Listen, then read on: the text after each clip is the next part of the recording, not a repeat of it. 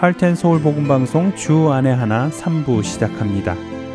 주 안에 하나 3부에는 함께 성경을 읽고 묵상하는 시간인 Let's Read the Bible과 모세의 인생을 드라마로 만나보는 시간인 바이블 드라마 어떻게 자녀에게 성경적인 삶을 가르쳐 주는지 지혜를 얻을 수 있는 Daily Devotional 그리고 은혜의 설교 말씀이 준비되어 있습니다. 먼저 Let's Read the Bible로 이어집니다.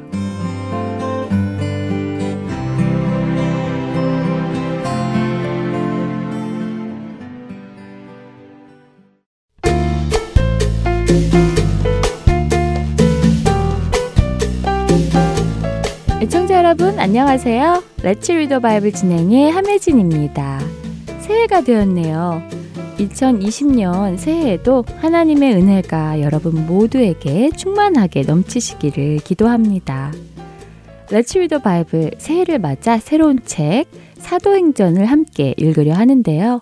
예수님께서 이 땅에 오셔서 3년간의 공생애를 마치시고 십자가에서 죽으심으로 세상의 모든 죄인들의 죄값을 치르셨습니다. 하나님께서는 그런 예수님을 다시 살리셨고 40여일 동안 이 땅에서 제자들과 함께 지내시며 하나님께서 예언하셨던 모든 일들이 이루어졌으며 예수님께서 약속하신 것들이 이루어진 것을 확인시켜 주십니다. 그리고는 떠나시기 전에 제자들에게 마지막으로 약속을 하나 더 해 주시지요. 오늘 함께 읽을 사도행전 1장 8절의 말씀입니다. 오직 성령이 너희에게 임하시면 너희가 권능을 받고 예루살렘과 온 유대와 사마리아와 땅 끝까지 이르러 내 증인이 되리라 하시니라. 예수님께서 제자들에게 주신 마지막 약속은 제자들에게 성령이 임하시면 제자들이 권능을 받고 예루살렘과 온 유대와 사마리아와 땅끝까지 이르러 예수 그리스도의 증인이 될 것이라는 말씀입니다. 지금까지 예수님께서 하신 말씀이 다 이루어진 것을 경험한 제자들은 이제 예수님의 이 말씀도 이루어질 것을 굳게 믿습니다. 예수님의 말씀은 이루어지지 않은 것이 없으니까 말입니다. 사도행전은 예수님께서 말씀하신 바로 이 약속, 제자들에게 성령이 임하시고 그들이 모든 곳으로 나아가며 예수님의 증인이 된 사실을 자세히 기록한 책입니다. 누가복음을 쓴 누가가 이 책을 썼지요. 이번 주부터 함께 읽어 나갈 사도행전을 통해 예수님께서 약속하신 성령님께서 어떻게 제자들에게 임하시고 그 제자들의 믿음을 굳세게 하시며 예수님께서 약속하신 예수님의 증인이 되게 하시는지를 보게 될 것입니다. 예수님의 모든 말씀이 실제로 이루어지는 것을 보며 우리 역시 앞으로도 예수님께서 약속하신 일들이 마지막 날까지 모두 이루어지게 될 것을 믿게 될 것입니다. Read the Bible 사도행전을 함께 읽으며 제자들을 통해 일하시는 성령님을 보게 되고 그 성령님께서 우리를 통해서도 일하기 시작하시기를 소망합니다. 사도행전 1장을 읽으며 오늘 이 시간 마치겠습니다. 데오빌러여, 내가 먼저 쓴 글에는 무릇 예수께서 행하시며 가르치시기를 시작하신부터 그가 택하신 사도들에게 성령으로 명하시고 승천하신 날까지의 일을 기록하였노라. 그가 고난받으신 후에 또한 그들에게 확실한 많은 증거로 친히 살아계심을 나타내사 40일 동안 그들에게 보이시며 하나님 나라의 일을 말씀하시니라. 사도와 함께 모이사 그들에게 분부하여 이르시되 예루살렘을 떠나지 말고 내게서 들은 바 아버지께서 약속하신 것을 기다리라. 요한은 물로 세례를 베풀었으나 너희는 몇 날이 못되어 성령으로 세례를 받으리라 하셨느니라. 그들이 모였을 때에 예수께 여쭈어 이르되 주께서 이스라엘 나라를 회복하심이 이때니까 하니 이르시되 때와 시기는 아버지께서 자기의 권한에 두셨으니 너희가 알 바 아니요 오직 성령이 너희에게 임하시면 너희가 권능을 받고 예루살렘과 온 유대와 사마리아와 땅끝까지 이르러 내 증인이 되리라 하시니라. 이 말씀을 마치시고 그들이 보는데 올려져 가시니 구름이 그를 가리어 보이지 않게 하더라. 올라가실 때 제자들이 자세히 하늘을 쳐다보고 있는데 흰 옷 입은 두 사람이 그들 곁에 서서 이르되 갈릴리 사람들아 어찌하여 서서 하늘을 쳐다보느냐 너희 가운데서 하늘로 올려지신 이 예수는 하늘로 가심을 본 그대로 오시리라 하였느니라. 제자들이 감남원이라 하는 산으로부터 예루살렘에 돌아오니 이 산은 예루살렘에서 가까워 안식일에 가기 알맞은 길이라. 들어가 그들이 유하는 다락방으로 올라가니 베드로, 요한, 야고보, 안드레와 빌립, 도마와 바돌로메, 마테와 및 알페오의 아들 야고보, 셀로신 시몬, 야고보의 아들 유다가 다 거기 있어. 여자들과 예수의 어머니 마리아와 예수의 아우들과 더불어 마음을 같이하여 오로지 기도에 힘쓰더라. 모인 무리의 수가 약 120명이나 되더라.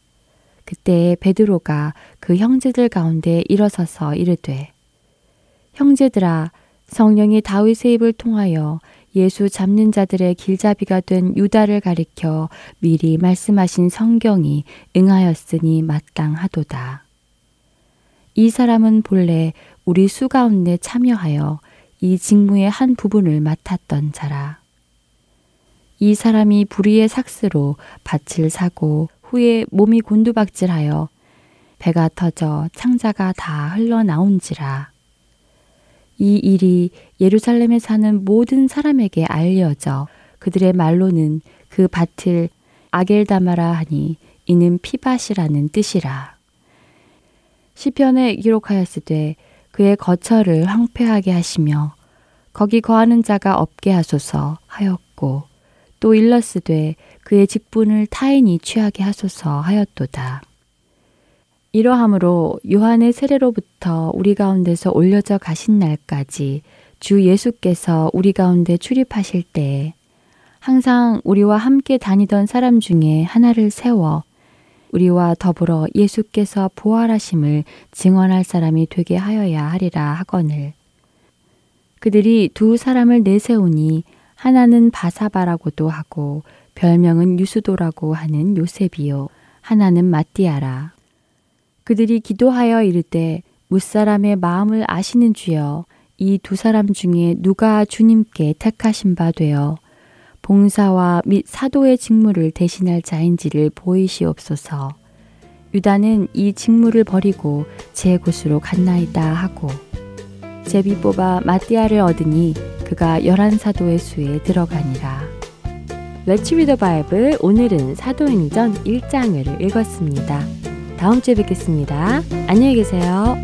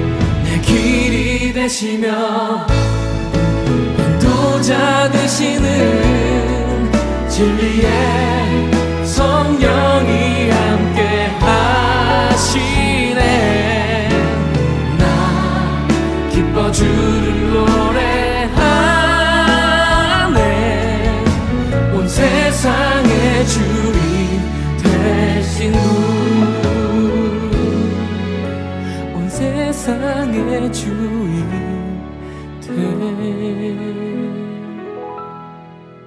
되신 분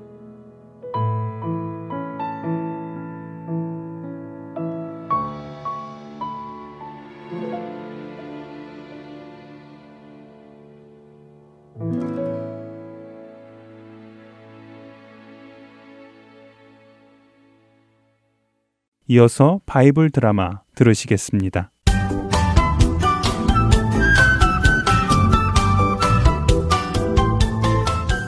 시청자 여러분 안녕하세요. 바이블 드라마 모세편 진행의 박윤규입니다. 하나님의 백성인 이스라엘의 자손들이 번성하는 것을 시기한 애굽의 바로왕. 그는 히브리인에게서 태어나는 모든 남자 아기는 나일강에 던져 죽이라고 명령했습니다. 안 돼, 안돼. 어, 내 아기.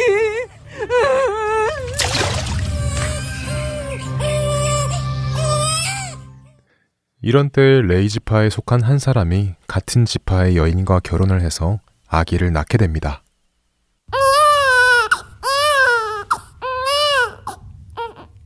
오, 내 아들. 정말 잘도 생겼구나. 여보, 정말 수고했어. 하지만 어쩌지요? 바로 왕이 히브리인에게서 난 아들은 모두 죽이라고 했잖아요. 우리 아들도 나일강에 버려야 하나요? 여보, 저는 그럴 수 없어요. 그러게 말이오. 이렇게 아름다운 아기를 나일강에 버릴 수는 없을 것 같소. 분명 하나님께서는 이 아기에게 특별한 계획을 가지고 있는 것 같소. 일단은 아기를 숨겨서 기르도록 합시다. 고마워요, 여보. 아기의 부모님은 아기를 숨겨서 기르기 시작했습니다. 하지만 3개월이 지나자 더 이상 아기를 숨겨 기를 수가 없게 되었습니다. 여보, 그동안 하나님의 은혜로 우리가 이 아기를 품에 안고 키웠지만 이제 더 이상은 키울 수가 없겠소. 이제 어쩌지요? 이 아기는 하나님께서 분명한 계획을 가지고 계신 아기이니 하나님께 이 아기의 생명을 맡기기로 합시다. 아기의 아빠는 아기가 들어갈 만한 크기의 갈대 상자를 준비합니다.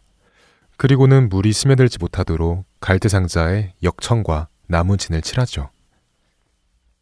자, 이만하면 물이 스며들어오진 않겠지? 배에 태운 것처럼 아기를 보호해 줄게야. 아기의 식구들은 조심히 아기를 갈대 상자에 담습니다. 그리고는 나일강의 갈대 숲 사이에 아기를 담은 갈대 상자를 내려놓습니다. 우리 조상의 여호와 하나님, 이 아기의 생명을 하나님께 맡깁니다. 이 아기를 보호하여 주시옵소서.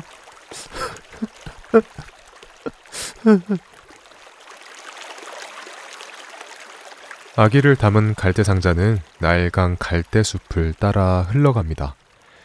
그때 아기의 누나도 그곳에 있었습니다. 아기의 누나는 상자에 누여 떠내려가는 자기 동생이 너무 걱정이 되어 바라보고 있었죠. 그런데 마침 그때였습니다. 애굽의 왕 바로의 딸이 목욕을 하기 위해 시녀들을 데리고 나일강 갈대숲 근처에 온 것입니다. 공주마마, 이것이 좋겠습니다. 여기서 목욕을 하시지요. 그래, 물이 아주 맑고 좋구나. 어? 어, 아니, 저기, 저것이 무엇이지? 네? 무슨 말이십니까? 저기, 물가에 상자 같은 것이 떠내려오고 있지 않느냐. 어, 정말 그렇네요. 어서 가서 무엇인지 이리로 가지고 오도록 해라. 네.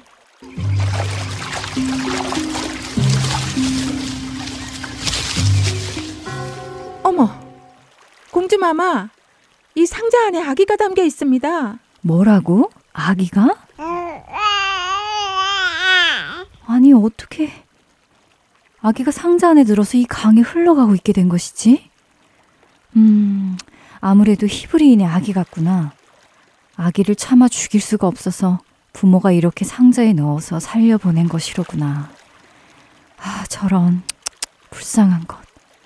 아기를 내게로 데리고 오너라. 바로 그때 이 광경을 숨어서 지켜보는 아기의 누나가 얼른 공주 앞에 나왔습니다. 공주 마마, 마침 히브리 여인 중에 유모를 할 만한 여인이 있습니다. 그녀를 불러다가 공주마마를 위해 아기에게 젖을 먹이라고 할까요? 어, 그래. 정말 좋은 생각이구나. 그래, 어서 가서 유모를 데리고 오너라. 아기의 누나는 집으로 뛰어가 아기의 어머니를 데리고 와서는 아기의 유모가 되게 해주었습니다. 아기의 어머니는 다시 아기를 품에 안고 젖을 먹이며 키울 수 있게 되었습니다. 바로의 딸은 아기를 자신의 아들로 삼으며 이름을 지어 주었습니다.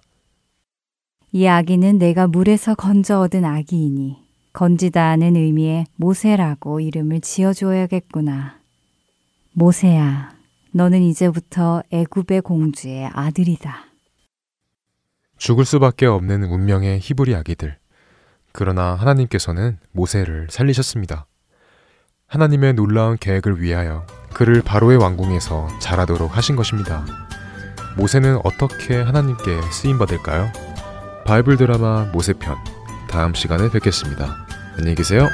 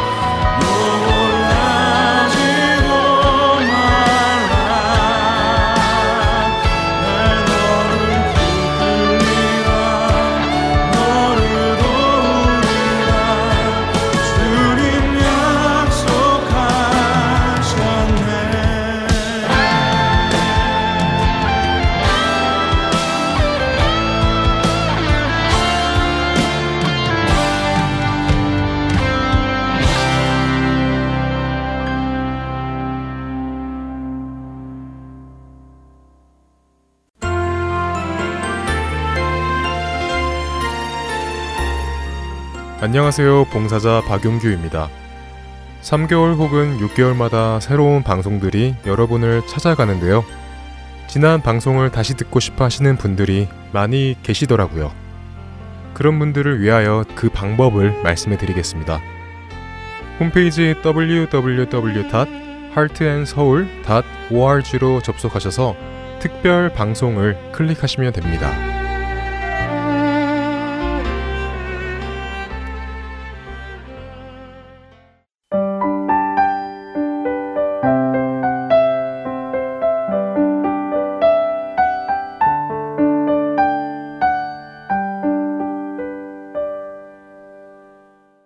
계속해서 Daily Devotional 보내드립니다.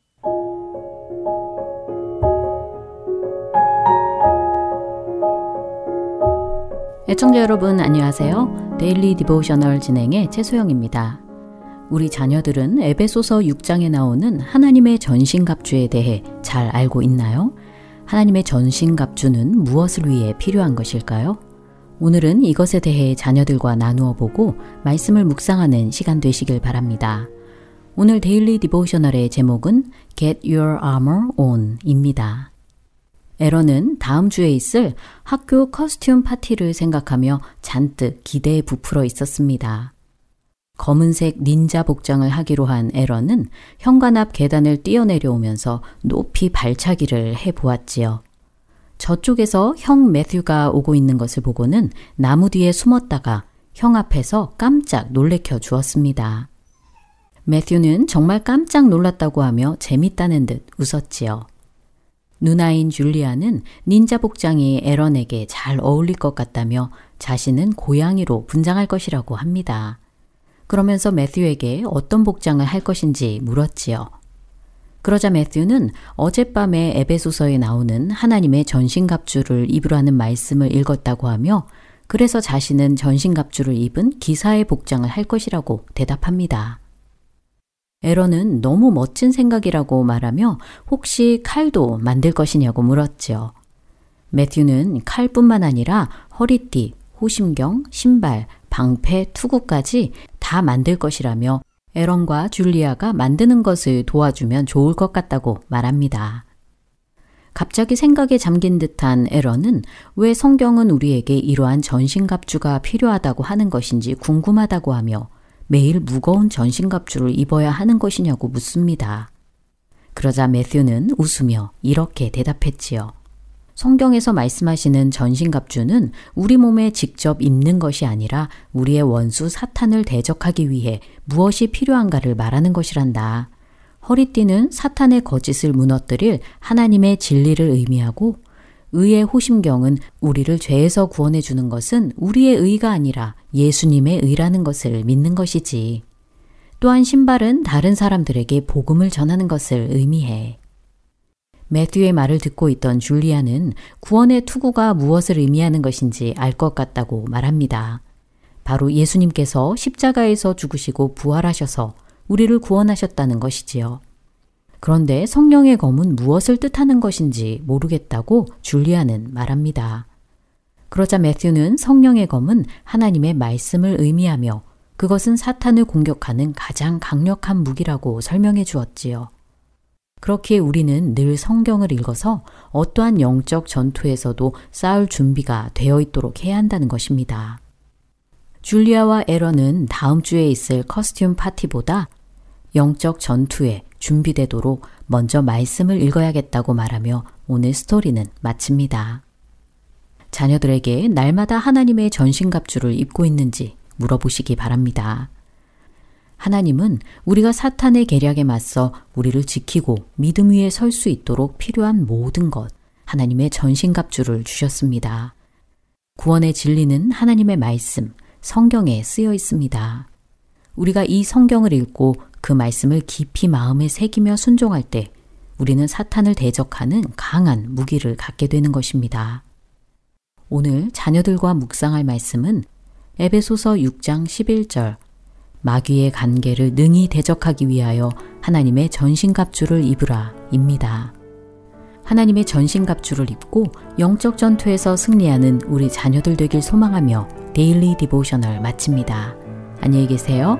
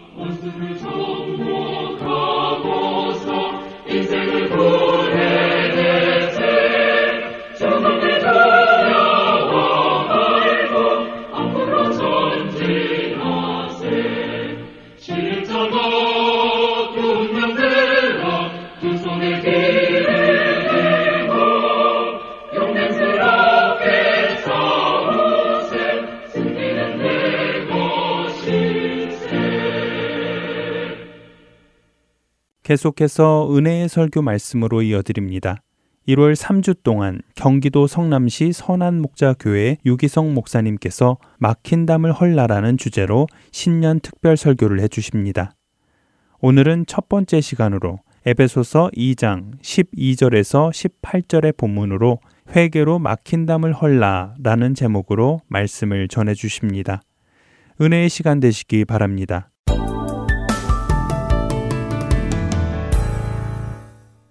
여러분, 우리가 예수님을 믿었으면 이제 정말 진짜 성경에 기록된 대로 예수님을 믿어야 하고 또 성경에 기록된 대로 실제로 우리가 체험해야 합니다.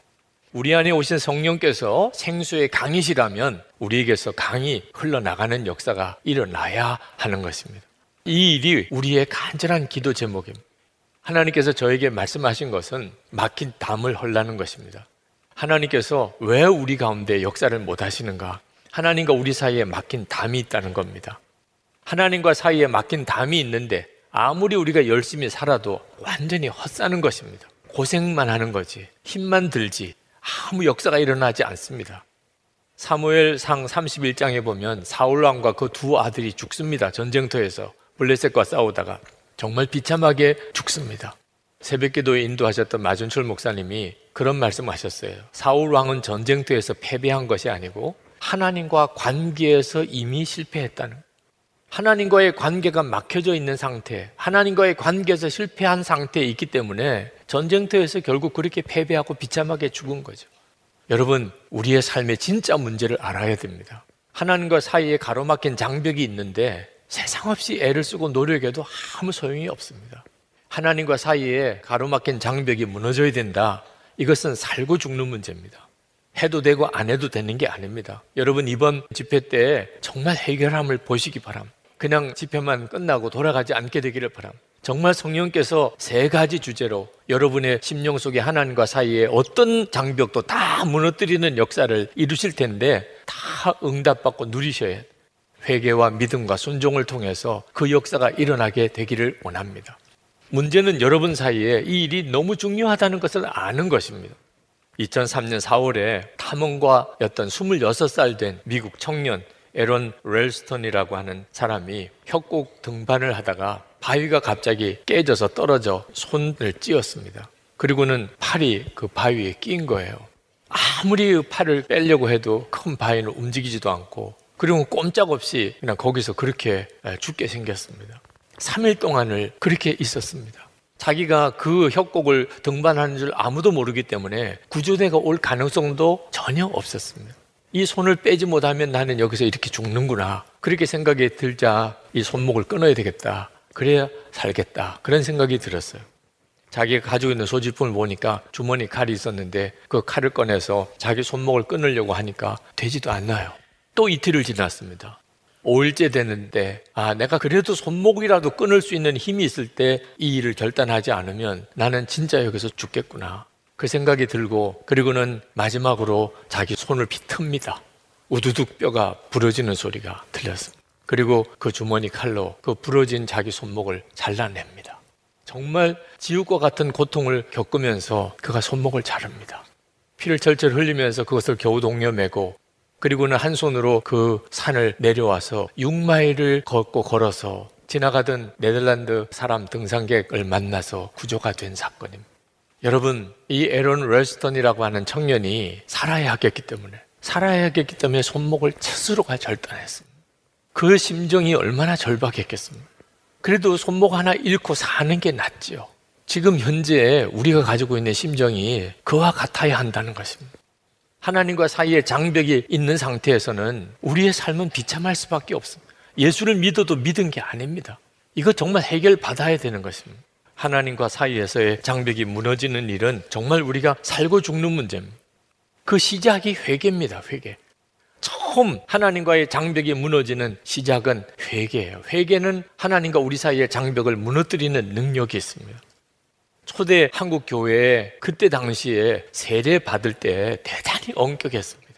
그저 문답만 하고 세례 주는 형태가 아니었어요. 진짜 자기의 모든 죄를 다 고백하고 그리고 거듭난 삶의 증거가 있어야 세례를 주었습니다. 그때 세례받고 거듭난 사람 중에 한 사람이 백사겸 전도사라는 분이 있었습니다. 그분은 맹인인데 점장이었습니다. 그가 사람들을 속이고 엄청나게 사람들의 마음에 불안한 심리를 이용해서 돈을 엄청 벌었습니다. 장안의 아주 유명한 맹인 점장이었습니다. 근데 그가 계속 되어지는 죄책감에 시달리다가 복음을 듣고 예수를 믿게 됐습니다. 세례를 받겠다고 마음에 결심을 했어요. 근데 세례를 받는다는 이야기는 삶이 완전히 달라져야 되는데 우선은 이제 점장이 일 하면 안 됩니다. 그러면 자기는 생업이 없어지는 거예요. 맹인이고 그동안 점장이밖에 할 게 없었는데 그걸 하면 안 되는 거죠. 게다가 점쟁이 하면서 사람들을 미혹해서 돈을 끌어모았던 그 많은 재산 그거 어떻게 가지고 살아요? 그거 다 사람들에게 나눠줘야 된다는 것이 마음에 깨달아졌습니다. 그러면 이제는 구걸하고 살아야 되는 겁니다. 가지고 있는 것도 없고 점장이도 못하고 앞은 보이지 않고 뭐 어떻게 살아요? 그냥 정말 거지처럼 구걸하고 살아야 되는 거예요. 그래도 본인이 결단합니다. 나는 예수 믿고 구원 받아야 되겠다. 그리고 그가 정말 모든 재산 다 나눠주고 그리고는 거린의 삶을 시작을 합니다. 주변 사람들은 이해할 수 없어 해요. 그렇지만 그가 이제 자기 집을 떠나서 아내와 아이들 데리고 그리고는 정말 진짜 거지의 삶을 시작해서 길을 떠나는데 아, 참 놀랍게도 이 백사겸이라고 하는 맹인 점장이가 가면서 자기에게 있었던 그 놀라운 구원의 사건을 사람들 만나 이야기할 때 사람들이 변화되기 시작하는 거예요. 충격을 받기 시작하는 거예요.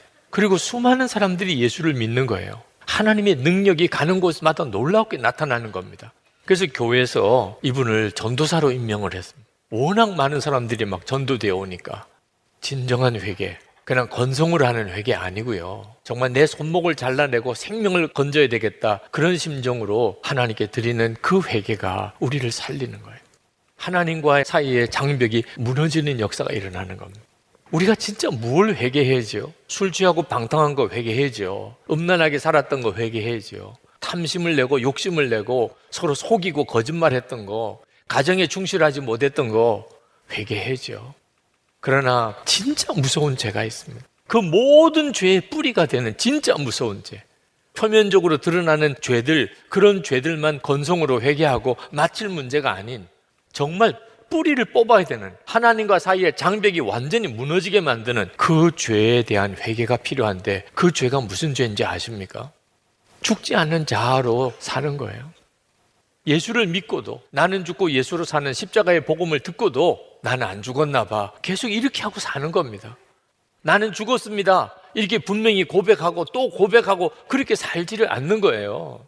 나는 예수님과 함께 죽었습니다. 이 고백 못하고 사는 겁니다. 엄청난 복음을 들었는데 실제로 내가 고백하는 고백은 형편없는 고백을 하고 사는 겁니다. 모든 죄의 뿌리는 여기서부터 나오는 거예요. 그렇게 나는 죽었습니다. 고백하지 못하고 사니까 하나님께서 역사를 못 하시는 거예요. 예수님이 살아 역사하시는 삶을 전혀 못 사는 것입니다. 오늘 본문인 에베소서 2장 12절부터 18절까지 보면 예수님의 십자가 때문에 유대인과 이방인 사이에 막힌 장벽이 무너졌다는 것을 말씀하고 있습니다. 13절에 전에 멀리 있던 너희가 멀리 있던 너희라는 것은 이방인을 말하는 것. 그리스도 예수 안에서 그리스도의 피로 가까워졌느니라. 이 말은 유대인과 이방인이 가까워졌다는 그는 우리의 화평이신지라 둘로 하나를 만드사 이방인과 유대인을 하나로 만드사 원수된 것, 그 중간에 막힌 담을 자기 육체로 하시고 예수님의 십자가의 복음이 얼마나 놀라웠는지 유대인과 이방인의 마음의 장벽이 무너졌어요. 이건 무너질 수 없는 것의 상징입니다. 도무지 하나가 될 수 없는 것의 상징이 유대인과 이방인 사이에 지금도 이스라엘과 아랍은 전쟁을 저렇게 하고 있잖아. 도무지 하나가 안 되는 관계. 그런데 예수님의 십자가에서 해결이 됐어요. 그 사이에 마음의 장벽이 무너지고 유대인과 이방인이 한 교회 한 성도가 되었습니다. 이것의 뿌리가 예수님의 십자가인데 십자가에서 어떤 그런 능력이 있는 겁니까? 하나님과 우리 사람 사이의 장벽이 십자가에서 무너졌어요. 16절부터 보면 또 십자가로 이 둘을 한 몸으로 하나님과 화목하게 하려 하심이라. 원수된 것을 십자가로 소멸하시고 18절에 그로 말미암아 우리 둘이 한 성령 안에서 아버지께 나아감을 얻게 하려 하심이라. 예수님의 십자가는 엄청난 역사입니다. 하나님과 우리 사이에 막힌 담 다 무너지고 사람과 사람 사이에 막힌 장벽 다 무너뜨리는 엄청난 능력. 우리는 지금 그 십자가의 은혜로 하나님께 나오는 거예요. 하나님과 우리 사이의 장벽이 다 무너졌으니까 이제는 우리가 담대하게 예수님의 이름으로 하나님 앞에 나온 거예요. 우리가 그래서 예수를 믿은 거예요. 그런데 그건 참 너무 감사한데 여전히 우리 속에 있는 이 답답함은 뭐라고 설명을 해야죠? 분명히 들은 복음은 너무나 엄청나고 놀라운 복음을 들었어요. 하나님과 우리 사이에 맡긴 게 다 무너졌고 사람과 사람 사이에 그들이 유대인과 이방인 관계라 할지라도 마음의 장벽이 다 무너지는 엄청난 기적과 같은 역사를 성경은 말하고 있는데 내 삶은 그렇지가 못한 거예요. 내 삶에는 아직도 사람들 사이에 막힌 장벽이 너무나 많고 하나님을 향하여 바라볼 때도 답답한 게 너무나 많은 거예요. 생수의 강이 내 안에 오신 성령께서 왜 흘러나가지를 못하시는지 이유가 뭔지 아십니까? 예수를 그렇게 믿고도 그렇게 듣고도 내가 죽었다. 이 결론을 못 내리는 겁니다. 부부 사이에도 부모 자녀 사이에도 가정 안에 일터에서 사람들과의 친구와의 관계, 교우들 사이의 관계 모든 우리의 삶에서 나는 죽었습니다. 어, 그렇게 이미 죽은 사람인데 나는 죽었습니다. 이 고백을 못 하고 사는 겁니다. 그래서 생수의 강이 흘러나가지 못하는 거예요. 많은 성도들이 나는 죽었습니다. 라고 이렇게 고백하는 것에 대해서 부담스럽게 생각합니다. 그건 너무 지나친 거라고 생각해요. 내가 내가 죽었다고 이야기하면 사람들로부터 얼마나 무시를 당하고 따돌림을 당하고 조롱받고 놀림을 당할까? 내가 죽었다고 하는 거 선뜻 자신이 없어요. 안 죽은 모습이 드러날까 봐. 그래서 그냥 몰래 그냥 내가 죽었나 봐. 그러다가 수시로 아유 안 죽었네. 이러고 사는 거예요. 예수를 믿고도 계속 그렇게 사는 거예요. 그냥 죽을 때까지 그렇게 살 태세예요. 죽을 때까지. 이것이 하나님과 우리 사이에 엄청난 장벽이 되어버린 겁니다. 말씀이 그대로 우리에게 이루어지지 못하는 거죠. 아유, 목사님 죽는 게 너무 힘들어요.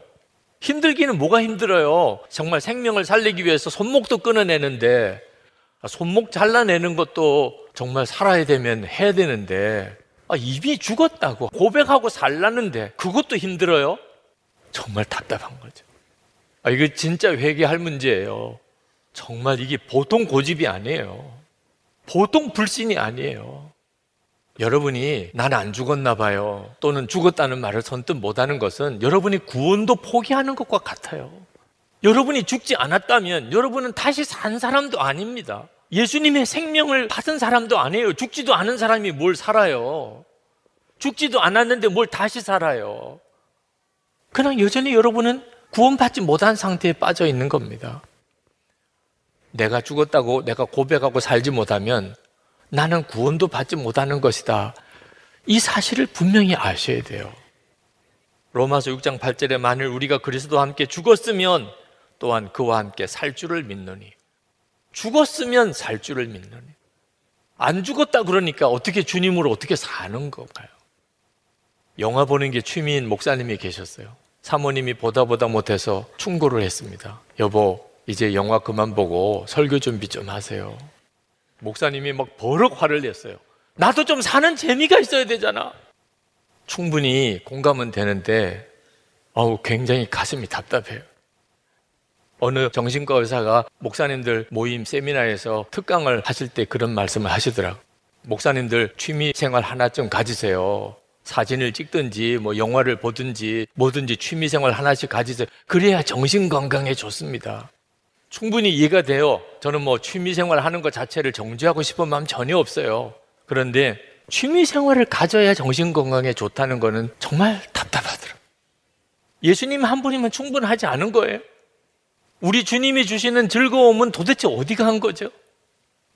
너무너무 답답한 거예요. 지금 예수님을 믿어도 이렇게 믿는 사람 대부분이에요. 예수 믿는 그것으로 인한 즐거움이 없어요. 여러분 정말 이렇게 살다가 끝내면 안 되는 것입니다. 꼭 나는 죽고 예수로 살아야 되는가? 영적인 실상을 모르니까 여전히 그 문제에 대해서 그 정도밖에 반응이 안 나오는 겁니다. 꼭 그렇게 죽고 예수로 살아야 되는가? 여러분, 영화에 보면 악당이 나옵니다. 이리 보아도 악당이고 저리 보아도 악당이에요. 그 악당이 결국 주인공한테 죽을 때 박수를 칩니다. 관객들이 통쾌해서. 그런데 우리의 삶의 악당은 전혀 다릅니다. 영화처럼 그렇게 명확하게 누가 악당인지 안 나와요. 오히려 악당이 내게 세상 재미도 주고 즐거움도 주고 사는 맛도 주고 성공도 주고 부유함도 주는 것처럼 그렇게 느껴질 때가 있어요. 정신 똑바로 차리셔야 돼요. 그러니까 이스라엘 백성들이 우상숭배에 빠지는 거예요. 예수를 믿고도 타락하는 사람들이 그래서 생기는 거예요. 분별이 안 되니까. 나는 죽었습니다. 이런 고백하지 않으면 분별이 안 됩니다. 지금 우리가 사는 세상에 우리를 미혹하고 넘어뜨리려고 마귀가 얼마나 무섭게 역사하는 겉으로는 정말 천사의 탈을 쓰고 나를 진짜 도와주는 정말 행복하고 기쁘게 만들어 줄 것처럼 그렇게 우리에게 다가온다니까요. 분별 못하면 다 넘어가는 거죠. 여러분, 성도들 중에도 우상숭배자들 많습니다. 그런데 어느 날 갑자기 나 이제부터 우상숭배 할래? 이런 사람 한 사람도 없어요. 그냥 어느 순간에 자기가 우상숭배를 하고 있는 거예요. 왜 그런 줄 아십니까? 우상숭배의 그 중심의 핵심은 탐심이에요. 우리 속에 있는 탐심, 죽지 않는 욕심. 그래서 자기도 모르는 사이에 어느 순간에 우상숭배하고 사는 겁니다. 마귀는 다 보고 있어요. 우리 눈에는 보이지 않지만 마귀는 큰 그림을 다 그리고 보고 있어요. 어떻게 하면 우리가 우상숭배에 빠질지 맥을 다 압니다. 정신 똑바로 차리지 않으면 그러면 우상숭배자로 끝나게 됩니다. 오늘날 그래서 수많은 그리스도인들이 실제로는 탐심이라는 우상숭배에 빠져 사는 거예요. 나는 죽었습니다. 이 고백이 안 되니까. 그러니까 결국은 완전히 마귀종, 우상숭배자로 그렇게 살다가 주님을 만나게 되는 거예요. 여러분, 우리가 예수님께 이렇게 고백한다고 합시다. 예수님, 제 죄를 위해서 십자가에 죽으신 것을 믿습니다. 너무 감사합니다. 그 십자가의 보혈로 제 죄가 씻음을 받고 제가 지옥에 가지 않게 해주셨으니 이것을 정말 끝까지 붙잡고 제가 그 주님의 보혈로 구원받은 자가 되기를 원합니다. 그러나 주님, 제 삶의 주도권은 제가 그냥 가지고 있겠습니다. 여러분, 이러면 주님이 어떻게 반응하실까요? 내 믿음이 크도다. 그러실까요? 내가 너를 도무지 알지 못한다. 내게서 떠나가라 하실까요? 대부분의 그리스도인들이 주님의 보혈로 속죄함 받고 그래서 내가 지옥 가지 않고 천국의 간자가 되었다는 사실에서 기뻐하고 감격하고 그 믿음은 정말 무슨 있어도 붙잡아야 된다고 생각하는데 자신의 삶의 주도권은 여전히 자기가 가지려는 거예요. 주님께서 내 삶의 주인이라는 건 너무 부담스러운 거예요. 그냥 내가 하고 싶은 대로, 내가 가고 싶은 대로, 내가 가지고 싶은 대로, 내가 살고 싶은 그런 패턴대로, 내가 좋아하는 그런 내 삶의 분위기에서 그냥 살고 싶어 하는 거예요. 예수님께서 산상수훈을 말씀하시고, 그리고 이렇게 말씀하신다고 합시다. 내가 가르치는 것을 다 지켜 행하는 사람, 그 사람은 집을 지은 지혜로운 사람과 같다. 하지만 오해는 하지 말아라. 내 죄값을 내가 다 치렀다는 것만 믿으면 꼭 내가 하라는 대로 하지 않아도 천국에 가는 데는 지장은 없다. 내가 가르친 것을 다 지키지 않아도 상관없다. 내가 내 삶을 나에게 완전히 맡기지 않아도 된다. 내게 다 순종하지 않아도 괜찮다. 내가 너를 위하여 죽었으니 너는 반드시 천국에 갈 것이라고 믿기만 하여라. 아, 여러분 성경을 읽고 정말 그렇게 생각하세요? 그런데도 왜 살기는 그렇게 살지요? 주님께 완전히 순종하지 않아도 내 삶을 주님께 완전히 드리지 않아도 주님이 말씀하신 대로 다 그렇게 행하지 않아도 예수님께서 나 위해서 십자가에 피 흘려 주신 것을 내가 믿기만 하면 그러면 구원은 받을 거다. 도대체 어느 말씀에 근거해서 그렇게 믿고 있는 거지요? 이것이 바로 난 죽었습니다. 고백을 못하는 성도의 실상인 거예요. 내가 죽었다고 고백을 못하는 거예요. 그러니까 이렇게 이상한 그리스도인이 되는 거죠. 하나님과 사이에서는 뭔가 장벽이 있는 것처럼 느껴지는 거예요. 우리가 이것을 진짜 회개해야 하는 오늘 여러분이 정말 회개해야 될 것. 내 안에 내가 여전히 예수님이 십자가에서 이미 해결하신 내 죽음을 받아들이지 않는 것. 그걸 붙잡아야 된다고 아직도 깨닫지 못한 것. 여러분 이것은 암에 걸린 것보다 더 심각. 사업이 망한 것보다 더 심각. 가정이 파탄이 난 것보다 더 심각한 문제. 모든 문제의 뿌리예요. 복된 삶, 일상에 기적이 일어나는 삶, 물이 포도주가 되는 역사가 일어나는 삶, 아주 단순하고 간단합니다. 그런 역사는요, 정말 우리에게 쏟아 부어 주신 거예요. 우리가 하나만 하면 되는 거예요. 나는 죽었습니다. 이렇게 고백하기만. 나는 죽었습니다. 이렇게 고백하고 살면 생수의 강이 흘러 넘치는 그런 삶을 살게 돼요. 너무너무 간단해요. 그건 저절로 되는 겁니다. 자기를 부인하고 자기 십자가를 지는 건 사실 저절로 되는 거예요. 어떻게 하면 저절로 되지요? 주님만 따르면. 주님을 바라보고 주님만 따르면 그러면 사실 저절로 자기가 부인이 되고 그리고 그냥 십자가 지고 주님을 따르게 돼요. 여러분이 나는 죽었습니다. 선뜻 고백이 안 되는 이유가 있어요.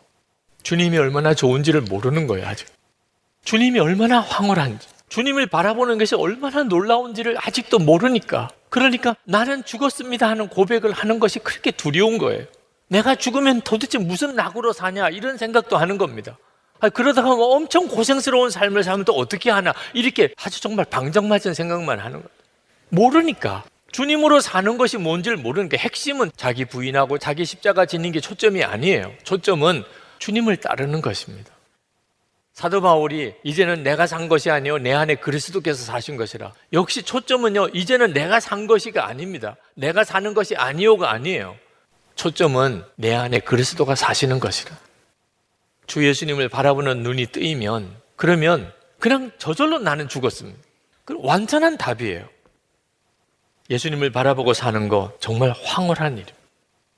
1936년 3월 29일 리즈 하월즈가 웨일즈 성경학교 교장으로 있을 때 웨일즈 성경학교에 오순절의 역사가 임했습니다. 하나님의 임재하심이 교수와 학생들 가운데 놀랍게 경험되기 시작했어요. 성령께서 한 분의 인격으로 임재하시는 것을 그들이 느꼈어요. 지금 우리 가운데 성령께서 한 분의 인격으로 우리 가운데 임하셨구나. 주님과 얼굴을 대면하는 것 같은 그런 느낌을 받았습니다. 그때 그들에게 자기들의 속이 환히 들춰 보여지는 것 같은 느낌을 받았어요. 깜짝 놀랐어요. 자기가 그런 사람인 줄 몰랐어요. 자기 속에 있는 모든 정욕과 자기 연민, 끊임없이 나, 나, 나 하는 자기 숭배하는 그런 무서운 자아숭배의 죄가 자기들 속에 있다는 것을 성령께서 놀랍게 인지하시면서 깨달았어요. 그것에 정말 너무나 놀라운 애통함이 밀려왔습니다. 하나님 제가 왜 이렇게 살았는지 모르겠습니다. 도대체 왜 이것을 미련을 두고 살았는지 모르겠습니다.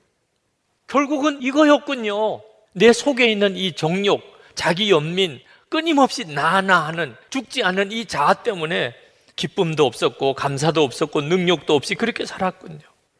성령께서 그들에게 말씀하셨습니다. 내가 내 삶을 내 손에 헌신했다는 것과 내가 내 몸을 통해서 내 삶을 산다는 것은 전혀 다른 것이다. 너희들이 아무리 나에게 헌신하고 주의 일 하겠다고 해봐야 내가 네 안에서 너를 통해서 역사하시는 것과는 완전히 다른 차원이라. 그들은 다 하나님 앞에 그렇게 해주시기를 구했어요. 우리가 주님을 위해서 주의 종이 되겠다. 아니에요. 그것도 주님을 기쁘시게 하지 못해요. 주님이 원하시는 것은 주님이 우리 속에 오셔서 우리의 주인이 되셔서 당신이 우리를 통해 일하시는 거예요. 성령의 임재하심은 그들을 자아의 죽음으로 이끌었습니다. 자신의 죽음을 받아들였어요. 이건 기쁨이에요. 그리고 죽음 이후에 성령께서 이루어진 세상에 복음을 전하는 도구로 그들을 쓰시기 시작했습니다. 주님을 만나면 이렇게 뒤집어지는 역사가 일어납니다.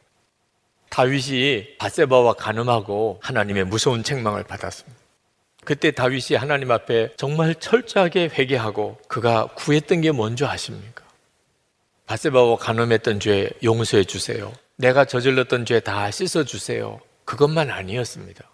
다윗이 그때 하나님 앞에 회개하면서 하나님 앞에 간절히 구했던 것은 즐겁고 기쁜 주님의 음성을 듣게 해달라는 시편 51편 8절에 내게 즐겁고 기쁜 소리를 들려주시사 주께서 꺾으신 뼈들도 즐거워하게 하소서. 다윗이 회개하면서 갈망했던 건 주님의 그 즐겁고 기쁜 소리를 듣게 해달라. 여러분 그게 뭔지 아십니까? 다윗이 정말 원했던 것은 주님이었어요.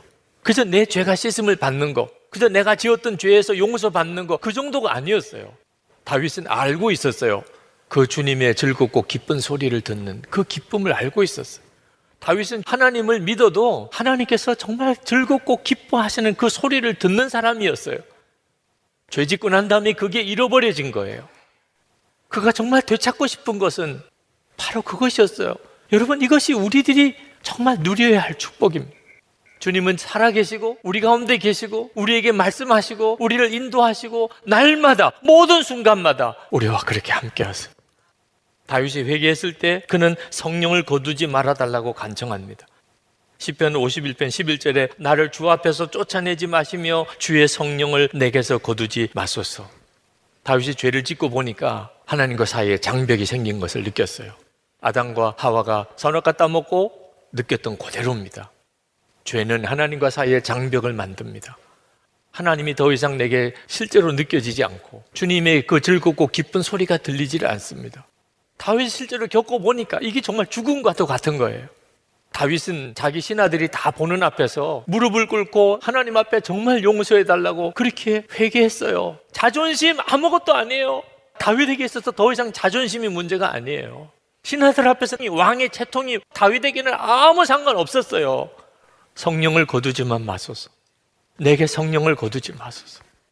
여러분, 주님이 여러분과 함께 하시는 은혜가 여러분에게 그대로 느껴지면 어려운 일이 있을 거예요. 힘든 일도 있을 겁니다. 하나님께서 우리에게 유익하면 다 주세요. 우리에게 필요하니까 힘들고 어려운 일도 슬픈 일도 눈물의 순간도 주십니다. 중요한 것은 그것을 주님과 함께 하는 거예요. 주님을 바라보는 눈이 뜨이고 그 즐겁고 기쁜 주님의 소리를 듣고 주님과 함께 그 문제들을 풀어가고 그러면 된 거예요. 그러면 다 간증이 됩니다. 정말 놀라운 일이에요. 우리 중심에서부터 그런 변화가 일어나야 돼요. 문제는 결국은 내 중심에 있는 것이었어요. 세계 제2차 대전 영웅이라고 일컬어지는 루이스 잠페리니라는 사람이 있습니다. 이 사람은 미국 육상 선수였다가 세계 2차 대전이 벌어지면서 비행기 조종사로 1943년 참전을 합니다. 태평양에서 임무를 수행하다가 그만 바다로 추락을 해서 뗏목 하나 붙잡고 47일 동안 바다에서 정말 말할 수 없는 고생을 합니다. 그때 그가 하나님께 기도합니다. 하나님 저를 살려만 주시면 제가 영원히 평생 하나님께 제가 헌신하고 봉사하는 삶을 살겠습니다. 그렇게 약속을 드려요. 근데 그가 살아납니다. 구조를 받아요. 근데 일본 군함의 구조를 받습니다. 그래서 구조는 받았는데 이제 일본에 있는 그 연합군 포로 수용소로 가게 됩니다. 거기서 겪는 고통은 그 뗏목 타고 47일 동안 바다에서 표류할 때 비교가 안 되는 고통이었어요. 그 수용소에서 겪었던 그 엄청난 고통스러웠던 일들을 생각하면 뗏목 타고 47일 동안 바다를 헤매고 다녔던 것은 유람선 타고 다니는 것과 같을 정도였다고 할 정도였습니다. 그렇게 끔찍한 일본의 포로로 잡혀 지내다가 전쟁이 끝나서 전쟁 영웅이 되어서 미국으로 돌아옵니다. 돌아올 때 뭐 온 미국 주변의 사람들이 다 자기를 영웅으로 대접을 해줘요. 이제는 고생 끝났습니다. 이제는 자기는 전쟁 영웅이 됐어요. 그런데 바다에서 표류할 때 일본 포로 수용소에서 말할 수 없는 고초를 당할 때보다 더 큰 고통이 밀려오기 시작합니다. 그것은 그 사람의 마음의 중심에서부터 그가 겪었던 그 끔찍한 일이 계속해서 기억이 나는 거예요. 계속 그는 두려움 속에서 살았어. 밤에 잠을 자는 것이 두려웠어요. 계속 악몽을 꾸니까. 술을 마시지 않으면 견딜 수가 없어서 알코올 중독자가 됩니다. 한 번은 잠을 자다가 일본 간수와 그냥 정말 무섭게 죽고 죽이는 그런 싸움을 싸우는데 막 여자의 비명 소리가 들리는 거예요. 정신이 번쩍 들어서 도대체 누가 이렇게 비명을 지르나 보니까 자기가 임신한 자기 아내 목을 조르고 있는 거예요. 잠결에. 그러니 그 아내는 도대체 어떻게 살 수 있겠어요? 완전히 파탄자가 됐어요. 자살을 생각합니다. 자기가 죽는 게 차라리 나. 그때 아내가 빌리그리암 집회에서 은혜 받고 그리고 회심하고 남편에게 빌리그리암 집회에 가자고 청합니다. 내가 당신과 이혼 안 하겠으니 빌리그리암 집회 한 번만 가자고. 그래서 억지로 끌려서 빌리그리암 집회에 갑니다. 빌리그리암이 설교하는데 우리를 죄인이라고 하는. 너무 기분 나빴어요. 이 잠페리니는 내가 왜 죄인이야? 나는 아무것도 잘못한 게 없는데 나는 고생만 하고 피해자야. 마지막 결신 시간입니다. 죄인들은 주님 앞에 나와서 다 구원을 받으라고 그리고 앞으로 걸어 나오라고 그럴 때 잠페리니는 조용히 뒤로 가서 집으로 가려고 그랬어요. 근데 그때 딱 마음에 생각나는 것이 뗏목을 타고 하나님께 드렸던 기도 나를 살려만 주시면 내가 평생 주를 위해서 헌신하겠습니다. 그렇게 기도했던 생각이 팍떡 드는 거예요. 자기가 지금 살아있잖아요. 그래서 그가 집으로 가려던 걸음을 돌이켜서 앞으로 걸어 나옵니다. 그리고 거기서 그가 마음을 열고 예수 그리스도를 영접해요. 말할 수 없이 눈물이 쏟아지고 그리고 주의 성령이 그를 사로잡으셔서 끔찍했던 그 내적인 고통, 두려움, 미움, 증오, 그게 다 녹아지기 시작했어요. 마음속에서.